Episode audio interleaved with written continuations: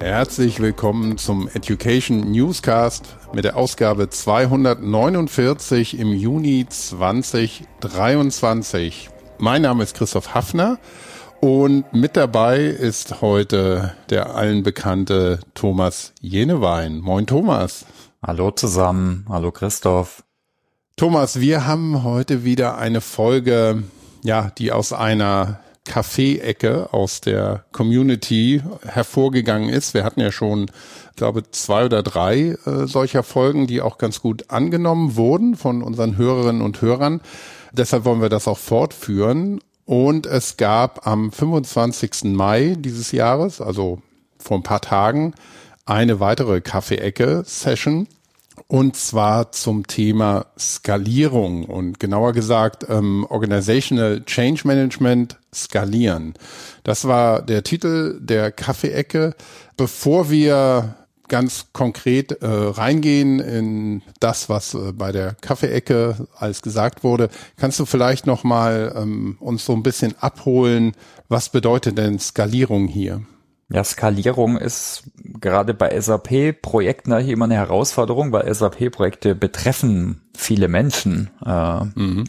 Wenn das ein S4 HANA oder SuccessFactors oder was auch immer ist, da wird manchmal vielleicht sogar der ganze Betrieb irgendwie äh, alle Mitarbeiter betroffen. Und äh, das ist jetzt nicht eine kleine Veränderung, das ist, man redet da manchmal auch von Large Scale Change, also ja, großflächige Veränderung.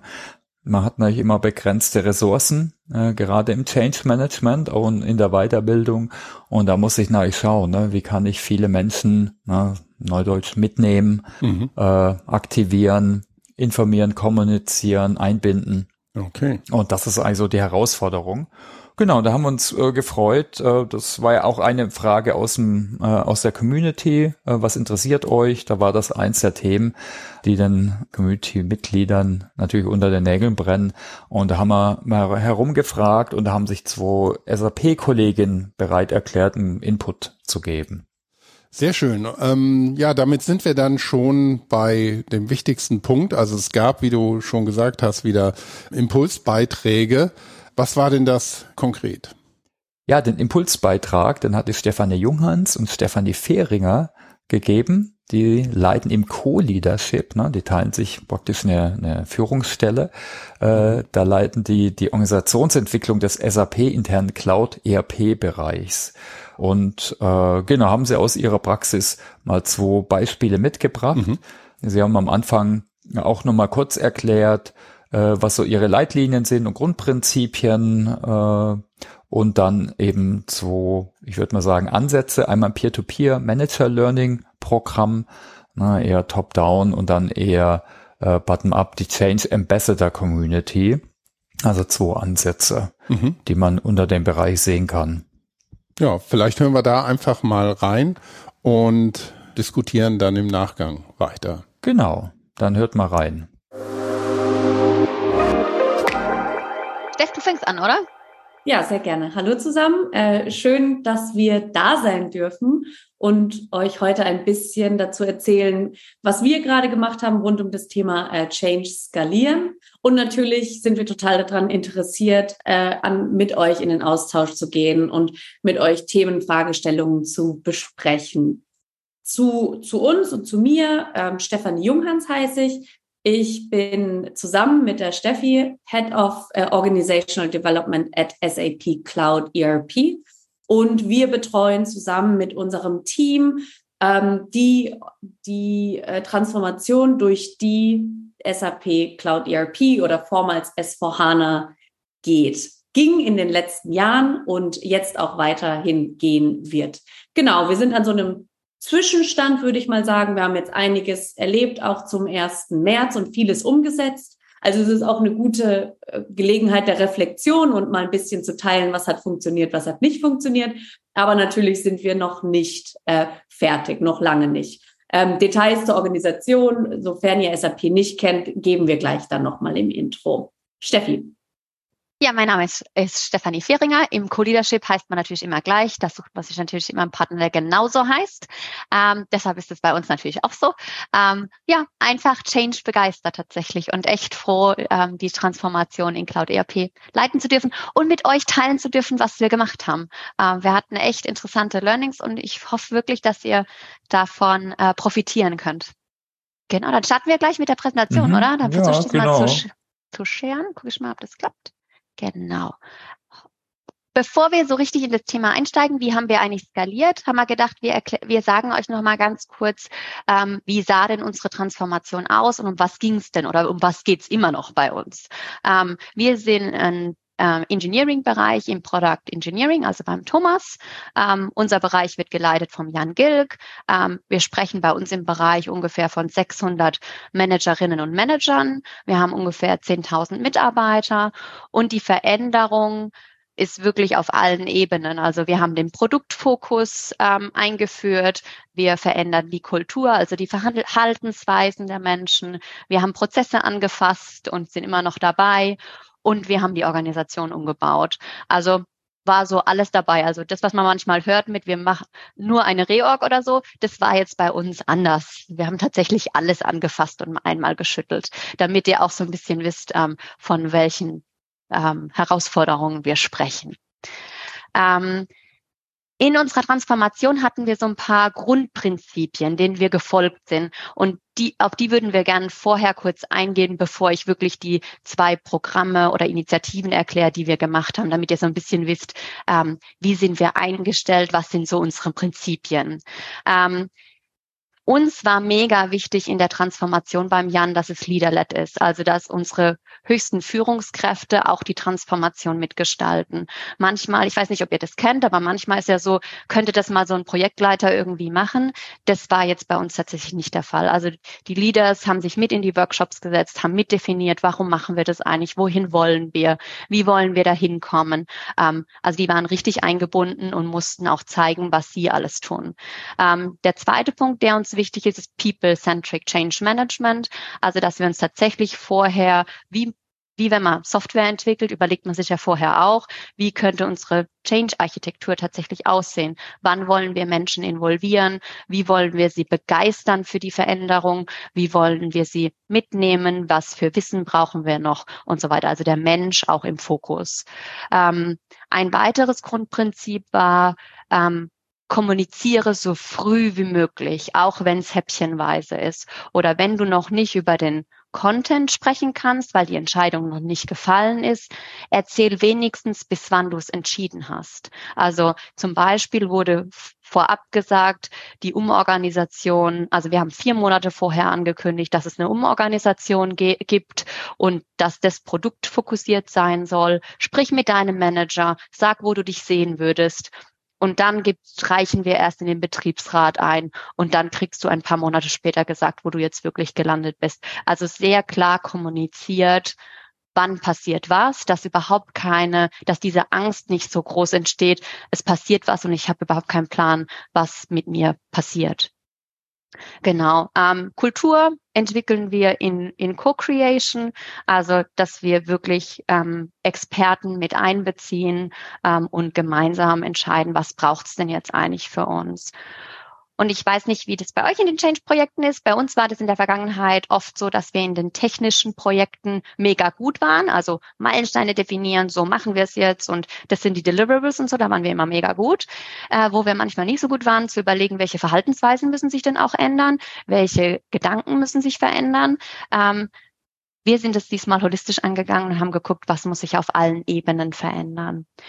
Und was haben wir euch jetzt heute mitgebracht? Also es geht ja darum, wie skaliert man Change? Wie kann man das überhaupt machen, dass man die Masse der Menschen auch begeistert und mitnimmt? Und da haben wir zwei Programme, Initiativen ausgewählt. Das ist einmal die Manager Learning Journey. Also das ist das, wie haben wir von oben nach unten die Manager auch enabled, dass sie die Transformation mit uns vorantreiben. Und das andere, was von unten mehr kam, war das Change Ambassador Netzwerk, ähm, die die, also Mitarbeiter und Mitarbeiterinnen, die ihr, die respektiert sind in der Organisation, auf die gehört wird, die dann von unten die Transformation mit uns mitgestalten, die Probleme identifizieren und die Lösungen herbeiführen. Also die zwei Programme haben wir mal mitgebracht. Genau. Wenn ihr dringende Fragen zwischendurch habt, gern auch im Chat, dass ich ähm, wirklich auf die Sachen auch eingehe, die euch interessieren, weil natürlich bin ich Change begeistert und könnte natürlich Stunden über jedes, jedes Thema sprechen. Ähm, Genau. Von oben nach unten, also was, was war uns mit den Managern total wichtig? Also natürlich haben wir ein Handbuch geschrieben, hier ist dein Talk-Track, das solltest du deinen Mitarbeitern mitgeben und so. Also die eine Sache ist, was tut man schriftlich und was gibt man den Managern an die Hand. Aber uns war ganz speziell wichtig auch zu sagen, gibt so ein Safe Space, wo sich Manager austauschen können, wie geht's ihnen denn jetzt gerade wirklich? Wie erklären sie eigentlich eine, ihren Mitarbeitern, dass sie jetzt rechts oder links einsortiert informiert wurden? Wie nehmen Sie ihnen eigentlich die Ängste? Oder wie können Sie auch die Strategie gut erklären, warum das jetzt alles notwendig ist? Also so ein Safe Space, wo ich mich austauschen kann auch.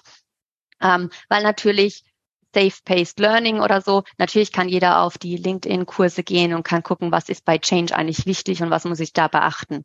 Ähm, aber uns war speziell wichtig, so ein Format zu haben, wo die Manager und Managerinnen gegenseitig voneinander lernen ähm, und wo sie auch von Leadern nochmal hören, was ihre Erfahrung ist. Ähm, das Programm ist freiwillig, also das heißt, es ist ein Programm für vier Wochen. Ähm, die Leute melden sich freiwillig an, weil wir daran glauben, wenn ein Manager noch nicht bereit ist, sich anzumelden, und sich für Change zu interessieren, dann ist ganz schwierig, dem Ratschläge zu geben oder den zu zwingen, das zu tun. Deshalb ist es freiwillig. Es gibt 30 Plätze, First Come, First Serve. Ähm, und das Programm sah so aus, dass es vier Bausteine gab, also vier Wochen jeweils eine Session. Ähm, wir haben angefangen, dass die Leaders erklärt haben, nochmal mit ihren Worten, wie sie die Veränderung bei sich im Bereich erklärt haben, welche Herausforderungen sie hatten, welche Herausforderungen sie auch mit ihrer eigenen Rolle hatten. Also viele der Manager hatten danach auch eine andere Position, auch, also auch das, das Leitungsgremium. Ähm, Sie, genau, Sie haben auch nochmal darüber gesprochen, wie, wie haben Sie Ihre Leute mitgenommen. Und dann gibt's so eine offene Fragerunde, wo die Manager und Managerinnen auch kritische Fragen stellen können. Warum habt ihr manche Sachen so entschieden, wie ihr es entschieden habt? Ähm, das und das sehen wir noch als große Probleme. Habt ihr das auf dem Schirm? Also das erste war so, die, der, die erste Session, die 60 Minuten sind immer so, ähm, dass sie auch nochmal kritische Fragen stellen können, ähm, die dann das Leitungsteam beantwortet. Genau. Die zweite Session ist dann, dass äh, Manager auf L3, L4, L5 Ebene aus ihren eigenen Erfahrungen berichten, wie sie das bei ihren Teams gemacht haben. Also wir hatten eine Umorganisation ein halbes Jahr vorher und die haben vorher umgebaut, PM Engineering, wie arbeiten die eigentlich zusammen? Ähm, es muss im Portfolio viele Prioritäten umgeschiftet werden. Sie mussten den Mitarbeitern erklären, warum sie jetzt in einem anderen Team arbeiten. Also die hatten ganz viele Learnings vorher und die, die laden wir dann immer ein, dass sie aus ihrer eigenen Praxiserfahrung tatsächlich berichten.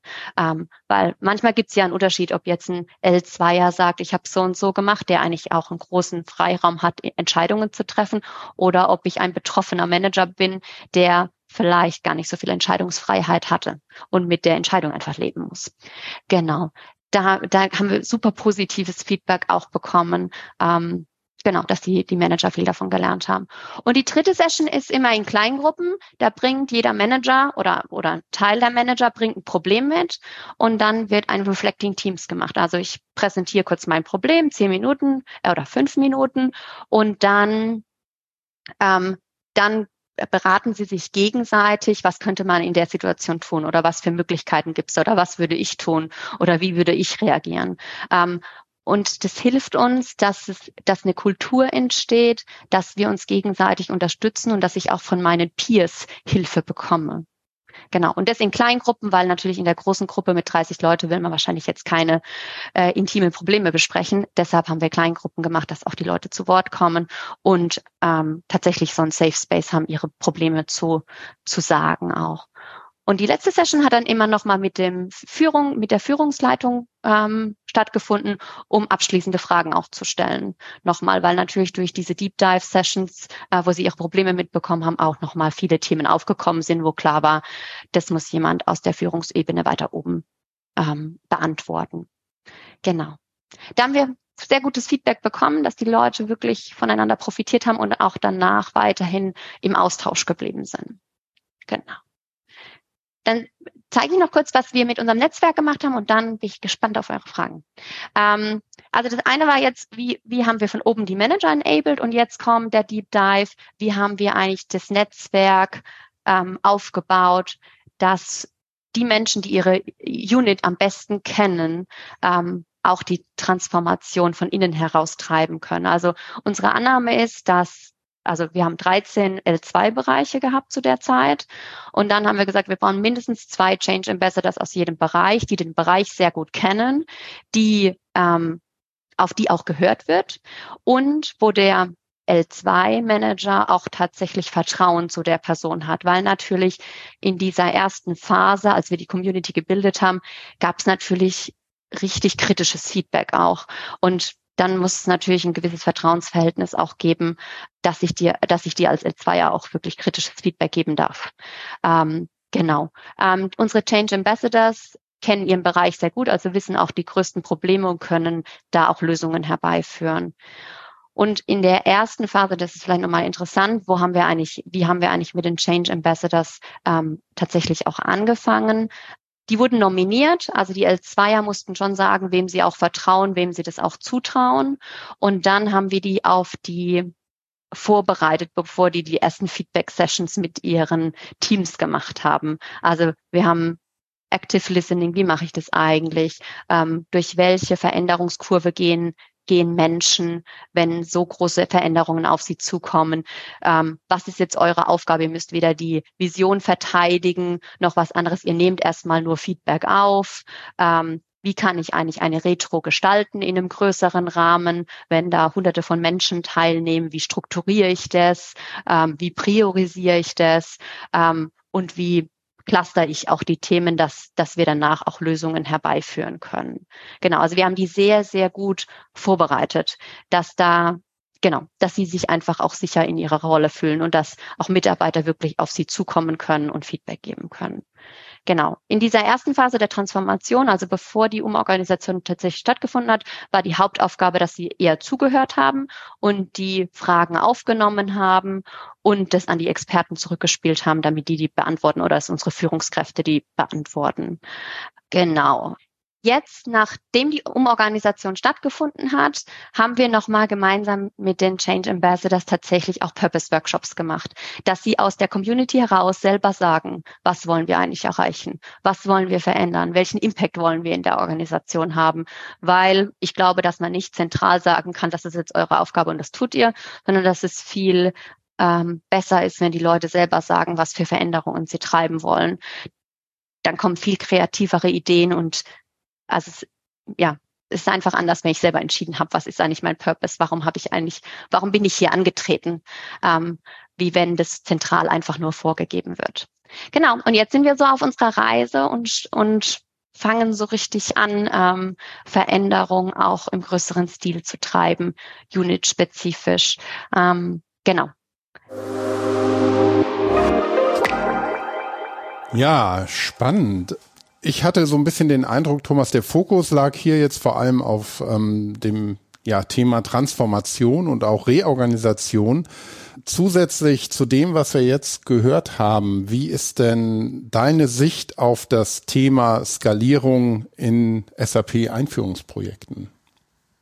Ja, also gerade in SAP-Projekten, wo viele Menschen betroffen sind, ich würde sagen, äh, da hilft auch Digitalisierung beim Skalieren. Ich gehe vielleicht gerade mal entlang von so ein paar Eckpfeilern äh, da durch. Mhm. Also wenn es um, um den Anfang geht, um die Strategie, da hilft natürlich Sammlung von Systemdaten auch. Ich kann natürlich auch die Tätigkeit per se virtualisieren, äh, also zum Beispiel virtuelle Workshops mit digitalen Whiteboards, gerade bei verteilten Teams äh, ist sowas hilfreich, äh, digitale Befragungen, gerade am Anfang für eine Readiness- oder Stakeholder-Analyse die auch dann regelmäßig durchzuführen. Was wir zum Beispiel machen als SAP, ich denke, das ist vielen bekannt, ist auch da Templates zu geben, den ganzen Prozess entlang, äh, auch für Kunden und Partner, ne, entlang Subactivate mit dem Roadmap Explorer. Äh, dass man da, da eine, eine IT-Einführung, die orientiert sich an der IT und da gibt's äh, spezielle ja, Meilensteine äh, und Arbeitspakete, und da kann ich auf jeden Fall einiges äh, vorstrukturieren. Im Leadership- und Steuerungsbereich, ich meine, da, da helfen sicher Communities, wie, wie wir gehört haben auch regelmäßige virtuelle Sessions, mhm. ne, sogenannte AMA-Sessions. Äh, ich denke, da ist wichtig, sowas regelmäßig durchzuführen. AMA steht für Ask Me Anything. Ja, genau, genau. Mhm. Ja. Dann eng dazugehörig die Kommunikation. Ich denke, da ist wichtig äh, natürlich, dass es keine Einweg ist. Natürlich hilft E-Mail und Handbücher und Intranet und Videos äh, hat eine hohe Reichweite, skaliert gut, aber natürlich wollen wir auch einen Dialog herstellen, äh, nicht nur Einwegkommunikation. Also Panels, Workshops kann ich natürlich auch teilweise digitalisieren bis hin zum Coaching äh, oder eben, wie gesagt, Communities aufsetzen, wie wir gehört haben. Ein Schritt weiter gehen da sicher Chatbots, äh, wo wir jetzt äh, gerade einen großen Hype haben, äh, äh, sind aber gar nicht so kompliziert, dann auch regelbasiert zu machen. Mhm. Ich würde mal sagen, bei der Umsetzung äh, im Change, da hilft sicher, helfen regelmäßige Assessments, dass ich so einen Monitor habe, äh, wo stehen wir im Change. Ich kann natürlich auch einzelne ja, Aufgaben automatisieren und damit auch wieder skalieren das ist natürlich auch eine Möglichkeit. Ich denke, warum wir so oft gesprochen haben drüber, da gehe ich jetzt gar nicht so drauf ein, ist natürlich das Enablement, das Training rund um Change, da ist natürlich E-Learning, digitales Lernen, mhm. äh, ist da eine Möglichkeit, aber auch das Lernen im Arbeitsprozess über Performance Support, ne, also Lernen bei der Arbeit, erfahrungsbasiert, oder das regelmäßige Lernen, auch mit Communities vielleicht oder mit äh, mit kürzeren Videos, mit Microlearning, also ist da eine Skalierungsmöglichkeit. Mhm. Ja, also ich denke, das wäre es eigentlich ganz kurz. Also ich denke, da, da sehen wir einiges. Einiges kennen wir schon. Mhm. Einige Sachen wie jetzt äh, vielleicht Chatbots, äh, Nutzen von Systemdaten, regelmäßige kurze Befragungen, äh, Social Software Nutzung bei der Kommunikation, das ist vielleicht ein bisschen neuer und hilft absolut beim Skalieren. Mhm. Ja, ich glaube, da haben wir jetzt ähm, einen ganz schönen Überblick bekommen ähm, mit den, dem Impulsbeitrag und äh, deinen Ergänzungen noch zum Thema Skalierung. Aber es gibt ja auch immer noch anschließend in so einer Session äh, Diskussionen und Fragen. Was war denn diesmal da im Fokus? Mhm. Ja, also eine Frage war jetzt bezüglich dem Peer Learning Programm, wie da mit der Teilnahme umgegangen worden ist. Da haben ja natürlich nicht 100 Prozent äh, der, der Manager teilgenommen, also nur eher ein kleinerer Anteil. Aber laut Stefanie war da der Fokus eher auf den Promotoren, die dann auch die Veränderung aktiv vorleben und begleiten. Die anderen, die hatten eben ein ja, Standardpaket, würde ich mal sagen, oder hat sie gesagt, äh, bekommen. Und äh, klar, wichtig bei sowas ist natürlich immer die Freiwilligkeit. Also so ein Peer Learning kann ich ja nicht per Order dem Mufti umsetzen. Hm. Und dann gab's danach noch einige Fragen. Soll ich da einfach mal durchgehen? Ja, klar. Genau. Also ein Punkt war so eher allgemein, äh, wie überwindet man das klassische Denken in Hierarchien. Da hat eigentlich die Steffi ganz gut gesagt, ne? Äh, hier helfen wir gerade so Peer-to-Peer-Learning-Sessions, äh, weil hier direkte Manager ja miteinander sprechen, dann auch äh, obere Leitungsebene eingebunden worden ist äh, und der direkte Manager oder die, die Managerin, die haben natürlich immer den größten Einfluss aufs Team mhm. und deshalb äh, sollte der oder die auch äh, ja, fokussiert werden. Aber auch mit klarer Erwartungshaltung. Ne? Äh, dann eine weitere Frage war, na, wir haben keine Zeit für Change, ist natürlich immer ein Thema, das kennen wir auch vom Lernbereich, wir haben keine Zeit zum, zum Lernen ich denke, hier war vor allem der Ansatz, äh, auch früh zu kommunizieren, das, was kommt, was kommt und dann immer konkreter zu werden. Da konnte sich auch niemand rausreden. Was ich eigentlich ganz smart fand, war auch, dass es in die OKRs, äh, Objective and Key Results, eingebunden war, mhm. das Thema Change und so halt immer wieder auf die Agenda kam. Eine Frage war auch, äh, wie skaliert denn so ein Peer-Learning-Programm überhaupt? Da können, kann nur eine gewisse Anteil von Menschen teilnehmen? Und die Antwort war da dann, ja klar, gibt's eine Warteliste und allenfalls nötig wurden auch mehrere Kohorten parallel angeboten. Das kennen wir von so Learning Circle Experiences. Das skaliert dann doch eigentlich ganz gut, weil es im Endeffekt auch so ein Netzwerkansatz ist. Dann war eine Frage, was gab es denn an Kanälen, um Bedürfnisse mitzuteilen? Äh, also jetzt zum Beispiel der Change Ambassadoren oder der betroffenen Mitarbeitenden. Äh, und da war es natürlich klar, direkter Manager, der Change Ambassador, die keine Manager waren, sondern eher wie so ein Klassensprecher waren, äh, die dann so praktisch mhm. empathisch zuhören und so weiter. Ja, und dann letztendlich, es hängt auch nochmal ein bisschen mit zusammen, war ein bisschen eine längere Frage, wie seid ihr mit Transparenz umgegangen? Ist natürlich wichtig bei äh, Organizational Change Management. Und da war eben die Antwort, ja, da gab es eben ja viel Transparenz über eine interne SharePoint-Seite und auch die regelmäßigen Befragungen. Äh, also das ADK-Modell, äh, das haben wir auch schon ein paar Mal hier besprochen, auch in dem Podcast zu Change-Modellen. Also wurde entlang von jeder Phase gab es auch so kurze Checkpoints und Befragungen. Das wird natürlich äh, geteilt. Natürlich immer, wenn es keine Einzelmeinungen äh, sind und so die Person äh, kenntlich ist. Dann natürlich auch bei kritischen äh, Feedback. Genau. Ist natürlich wichtig, ne? dass wenn man was fragt äh, oder auch bezüglich dem Fortschritt äh, schaut, dass man das transparent macht. Ja, ich denke, das ähm, war eine interessante Diskussion. Gab es sonst noch irgendwelche Aspekte oder Punkte, die wir hier nochmal ähm, erwähnen sollten? Ja, was haben wir letztendlich noch besprochen? Also das Thema Storytelling und Kommunikation, äh, wichtiger Teil vom Change, ne, sich da Mühe zu geben, Storytelling zu betreiben, ob es äh, via Poster, irgendwelches Visualisierung, äh, Change Stories ist, äh, das ist sicher ein Ding. Was mir übrigens noch eingefallen ist, äh, also gerade bei Skalierung, es gibt auch Möglichkeiten durch Digitalisierung den Change selbst äh, zu skalieren. Äh, also da gibt es auch schon Applikationen dazu, jetzt, ne, die über einfaches Messen äh, hinausgehen. Bisschen so, wie man früher von so Change äh, und äh, Projektmanagement-Tools kennt. Also ist sicher auch eine Möglichkeit. Und ich denke, da werden wir auch einige sehen. Also ich habe vorhin SAP Activate angesprochen. Ne? Auch da mhm. ist die SAP dran, jetzt gerade im Roadmap Explorer, wo jetzt viel PowerPoints und Excels hängen, was sie auch nur bedingt äh, skalieren. Äh, und äh, ja, hier noch weiter zur Digitalisierung.